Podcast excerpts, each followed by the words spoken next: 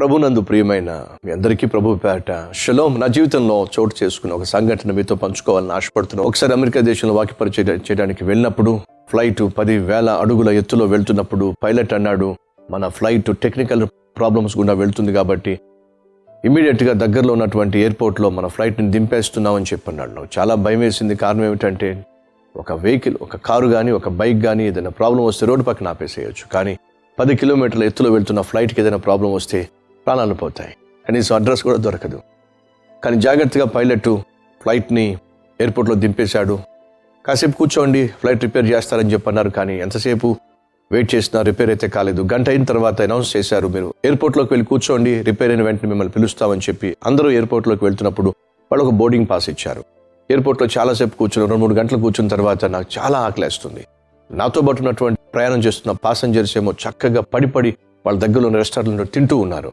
నేనేమో ఒక్కొక్క షాప్కి వెళ్ళి చూస్తూ ఉంటే ఆ రేట్లు చూసి భయపడిపోయాను. రెండు చికెన్ ముక్కలు ఒక కూల్ డ్రింకు ఏడు డాలర్స్ ఎనిమిది డాలర్స్. అంటే సుమారు నాలుగు వందల నుంచి ఐదు వందల రూపాయలు. రెండు మూడు చికెన్ ముక్కలు నాలుగు వందలు ఐదు వందలు అంటే నాకు అనిపించింది అదే మన ఇండియాలో అయితే రెండు మూడు కోళ్ళే కొనుక్కోవచ్చు. ఎందుకు వచ్చిందని చెప్పి ఆకలి వేస్తున్నప్పటికీ ఏమీ కొనుక్కోకుండా అలాగే ఎయిర్పోర్ట్లో కామ్గా మూల కూర్చున్నాను. ఇక తట్టుకోలేక ఆకలి వేస్తుంది కాబట్టి ఒక పది డాలర్ తీసుకెళ్ళి రెండు మూడు చికెన్ ముక్కలు ఒక కూల్ డ్రింకు ఇంకేమి కొనుక్కోగలను కొనుక్కొని మీరు నమ్మండి ఆ రెండు మూడు చికెన్ ముక్కలు ఒక అరగంట సేపు తిన్నాను. ఎందుకని? ఒకవేళ ముందే తినేస్తే వెంటనే తినేస్తే మళ్ళీ ఆకలిస్తుందని చెప్పి. కానీ నా ప్రక్కన కూర్చున్న వాళ్ళందరూ కూడా ఏం తింటున్నారులే.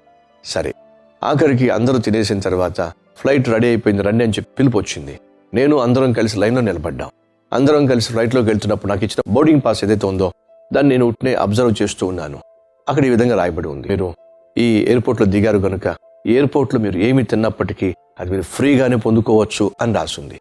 రెండు మూడు గంటల సేపు ఆకలితో అలమడించిపోయాను అదే సమయంలో నాకు బాధ అనిపించింది. కారణం తెలుసా? నా చుట్టూ ఉన్న వాళ్ళు పడిపడి తినడానికి ప్రధాన కారణం ఏంటంటే వాళ్ళకి ఆ వాస్తవం తెలుసు వారికి ఆ సత్యం తెలుసు. నేను బోర్డింగ్ పాస్ చేతిలో పట్టుకున్నాను. కౌంటర్లు నిలబడినప్పుడు కౌంటర్ వాడు చెప్పలేదు వెనకున్న వాళ్ళు ముందున్న వాళ్ళు నాకు చెప్పలేదు. మీరు డబ్బులు కట్టాల్సిన అవసరం లేదు. ఎందుకంటే ఆల్రెడీ మీ టికెట్లోనే అది చెల్లించబడింది. తెలియక ఆకలితో అలమడించిపోయాను. తెలిసిన వాళ్ళేమో చెప్పకుండా మౌనంగా ఉండినాను ఉండినందుకు నేను సఫర్ అయ్యాను. ప్రియ సహోదరి సహోదరులు రెండు మూడు చికెన్ ముక్కల గురించే వాళ్ళు చెప్పినప్పుడు నేను బాధపడ్డానే. నీ కూడా ఒక సత్యం తెలుసు. ఏంటో తెలుసా? మనిషి పాపం చేశాడు. చేసిన పాపం వల్ల ప్రతి మనిషి నరకానికి వెళ్ళవలసి ఉంది కానీ మనిషిని ప్రాణంగా ప్రేమించిన దేవుడు ఉన్నాడు. ఆ దేవుడు మనిషి కోసం శిక్ష భరించాడు. శిలువలో మరణించాడు. తిరిగి లేచాడు. ఇది సత్యం. ఇది వాస్తవం. ఇది సువార్త. నీకు తెలిసిన సత్యం నువ్వు చెప్పకపోతే నరకానికి వెళ్తారు. తెలిసిన సత్యాన్ని వాళ్ళు తెలియచేయనప్పుడు నేను బాధపడ్డాను. తెలిసిన ఈ సత్యాన్ని తెలియచేయకపోతే అనేక మంది నరకంలో బాధపడిపోతారు కాలిపోతారు కూలబడిపోతారు. ఈ రోజైనా ఈ సత్యం తెలిసిన నువ్వైనా నీకు తెలిసినటువంటి స్నేహితులతో బంధువులతో నీతో పాటు పనిచేసే వారితో ఈ వాస్తవం తెలియచేయి. అందరం కూడా పాపం చేసిన వారమే. కానీ ప్రభు యేసుక్రీస్తు నీ నా పాపముల కొరకు మరణించాడు శిక్ష భరించాడు వెల చెల్లించాడు. ఇక ఎవ్వరూ నరకానికి వెళ్ళాల్సిన అవసరము లేనే లేదు. ఎఫ్ఎస్లకు రాసిన పత్రిక రెండవ అధ్యాయము ఎనిమిదవ వచనము ఈ విధంగా సెలవిస్తుంది. మీరు విశ్వాసము ద్వారా కృపచేతనే రక్షింపబడి ఉన్నారు. ఇది మీ వలన కలిగినది కాదు. ఇది దేవుని వరము. మనిషి పరలోకానికి వెళ్ళడం అనేది మన శక్తియుక్తుల మీద ఆధారపడి ఉండలేదు. అది కేవలం దేవుని యొక్క కృప దేవుని యొక్క వరము అది ఉచితము. అందరూ పొందుకోవచ్చు. ఏ కులం వాడైనా ఏ మతం వాడైనా ఏ జాతి వాడైనా ఉచితంగా పరలోకానికి వెళ్ళొచ్చు. ఈ సత్యం తెలిసిన నువ్వు ఎలా మౌనంగా ఉంటావు? కాబట్టి తెలిసిన సత్యాన్ని పది మందికి తెలియచేసి అందరూ ప్రభు అనుగ్రహించే క్షమాపణ పొందుకొని నిత్య జీవాన్ని పొందుకొని పరలోకానికి చేరే విధంగా ఎందుకని ప్రభుకు సాక్షిగా జీవించకూడదు? నాతో పాటు కలిసి ప్రార్థన చేస్తారా?